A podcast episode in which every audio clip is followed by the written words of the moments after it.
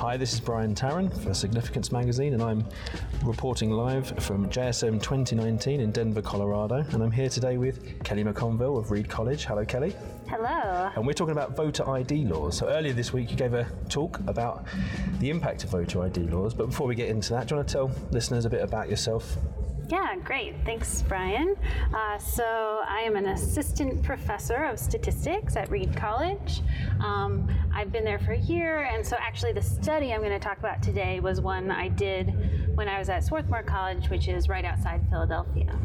Okay, and so it's, it's on voter ID laws. So, uh, if we've got listeners outside the US, you might want to explain voter ID laws, and give it some context to that. Yeah, great. So, Voter ID laws can take many forms, but in their purest form, it's just that someone goes to the polls to vote and they have to provide some document to verify their identification. So this could be a government issued ID, it could be a non government issued photo ID, it could be a bank statement.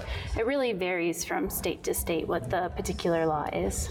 Okay, so, so have there been recent changes to these laws? Um, so I would say, in terms of changes, it's been more that many more states are taking up the laws. So um, when we did our study, there were 33 states now that had voter ID laws, and if we go back even a few decades, there were very few states that had them, and they were much less strict in terms of what identification you needed. So it's typically stricter laws now, and yeah, we have.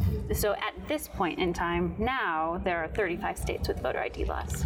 And so the, the idea of the laws, I guess, is to prevent uh, fraudulent voting or people who might want to vote more than once or people who are not entitled to vote from actually doing that. But what was the question that you were looking to address through your research? Yeah, so so yeah, that would be the primary argument for the laws. Um, but a standard argument against the laws is that um, it makes it difficult for people who really have no good means to get an ID to be able to vote, and that unfortunately this tends to impact specific groups um, more than others. Um, minority groups in particular. So, right, we really wanted to know, right, are people being affected by these voter ID laws where they aren't able to vote? And then also, is there a disparate impact? Okay, so how do you go about answering a question like that? Yeah, so I guess first I should say this was not done by myself. I had two fabulous collaborators. Um, so the person who first posed the problem was Mary Gray at American University, and then um, myself and Lynn Stokes from Southern Methodist University took up the charge to join her on this. So what we did is we did um, exit polling in around our institutions. So Mary did exit polling around Northern Virginia. I did it in Philadelphia, and then um, Lynn did it in Dallas County. And I'm saying we, but really, actually, our students, our undergrads and our graduate students, they were the ones who were going out to the, the polling locations and asking people about their voting experience. Okay. And would that be whether they were able to vote or not, whether they were turned away or sent home to get ID? That's yep, yep. So we did not ask them who they voted for. We were just asking them, yeah, whether they voted or not.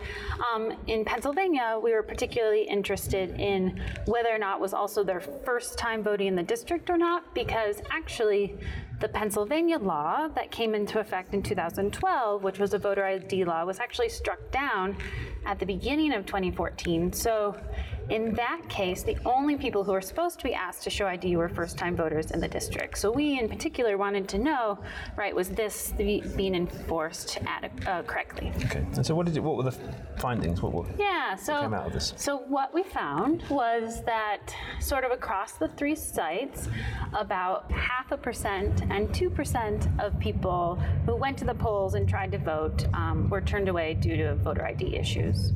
And in particular, too, we did find at some of the sites that there was a disparate impact. So, in particular, in Dallas County, we found that female voters um, were 12.6 times more likely than male voters to have issues with voter ID issues, and that black voters were four and a half times more likely to have voter ID issues than non-black voters. So again, right, we're seeing that this is a sort of impact that's not it's not impacting everyone equally.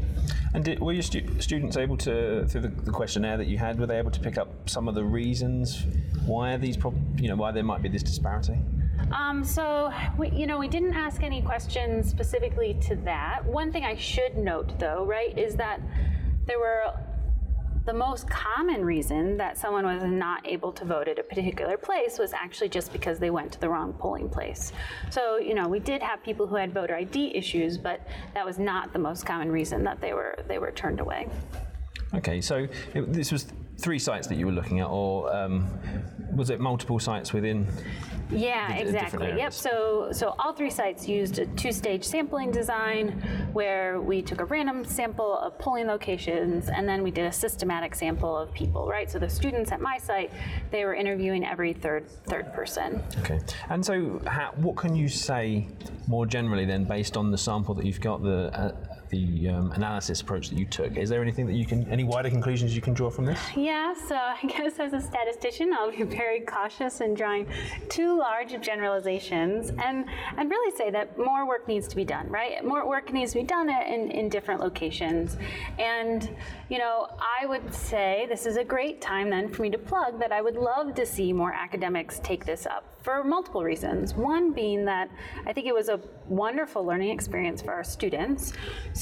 Right, I said I did it when I was at Swarthmore College, and Swarthmore is an undergraduate only institution. So, I had 100 undergrads in their introductory and intermediate stats courses learning about things that they just typically wouldn't have learned about, like survey sampling and um, non response errors and ethics. And sure, these might be things that we would touch on, but, but we touched on them much more deeply than we usually would. So, so I think it really enriched the course. And then the other thing is, I think there's just a, a feasibility thing, right? So we trained the students. I'd say it took about a week um, of course time to train the students, but then, right, we were able to send them out and do this exit polling. And if we were trying to hire 100 people to do that, um, the, the sticker price on that would be would be much higher than, than sending students out on the train. So, so I guess I would say it's hard to generalize based on just um, our three sites, um, which again, all three of our places too had different voter ID laws,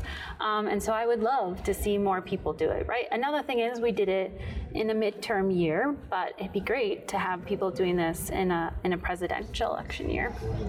Is this sort of questions are they asked as part of the sort of exit polls that you know media organisations might run? I mean, I'm talking from a UK perspective. I assume that they, they do exit polls in the US in the same similar sort of way. Or? Yeah, no, that's a really great question. You know, I feel like what I see in exit polling is just estimates of who people voted for, right? So that we can have that information more quickly. Um, and so I don't really know about people asking these questions. And I guess it would be lovely if they were also asking about, you know, whether or not people had issues and the difficulty of getting to their polling place and, and if, if part of the process was confusing or anything like that. And so it, let's say that you're able to do this future work and you, the, the results kind of extend to other areas, you, you find the similar sort of patterns. What, what are the kind of implications of the the findings for, for the voting process, for democracy? You know, what, what would be the, the next step after that for addressing that through policy means? Yeah, I think that's a lovely and a hard question. And so I guess I would ask our policymakers to think about really trying to broaden their definition of the document required to show who you are, right? So the narrower we make that um, qualification, like, the harder it is, right? The more it excludes people. So if we could think more about, right, what forms of identification do more people have, then I think that would be, right, really the way to ensure that everyone gets to vote. Okay, and there's two more years till the yeah. president. What is it? A year? One year? Two years? How long is it? Uh, yeah. Well, you know, I mean, we already have plenty of campaigning going on, right, so yeah. it'll be here before we know it. That's right. So if people do want to help out, they should contact you quickly. Exactly. Yeah, and, and I would love to say that if people are interested, right? We've got lots of materials, right? We we had scripts we wrote for our students, right? We we can help with sampling designs, all sorts of things we can help with people thinking about logistics of how they would want to do this. Fantastic. Well, thank you for talking to us today, Kate. Kelly, Yeah. good luck. Oh, can I say one more thing? Of course you can. Okay, so I just want to end though by saying, right? Okay, so we found that it was half of a percent to 2% were maybe affected. And I worry that people are going to go, all right, well, then this is not really a big deal, right? And so the one extra thing I want to add to that is if we just look at the 2014 federal election, there were two races that were decided by less than half a percent. There were four that were decided by a margin of less than 1%. So even if it's a small effect, right, even if it's a small number of people who are impacted, it still can have a pretty practical significance. Excellent. Thank you very much again for talking to us today, and yeah, good luck with any future studies that may come out of this. Thank you. My name is Brian Tarran, and I'm the editor of Significance Magazine. Find us online at significancemagazine.com. For this special JSM series of podcasts, we're collaborating with Stats and Stories. Stats and Stories is a partnership between Miami University's Departments of Statistics and Media, Journalism and Film and the American Statistical Association. Follow us on Twitter, Apple Podcast, or other places where you can find podcasts. If you'd like to share your thoughts on our program, send your email to statsandstories at miamioh.edu or check us out at statsandstories.net. And be sure to listen for future editions of Stats and Stories, where we explore the statistics behind the stories and the stories behind the statistics.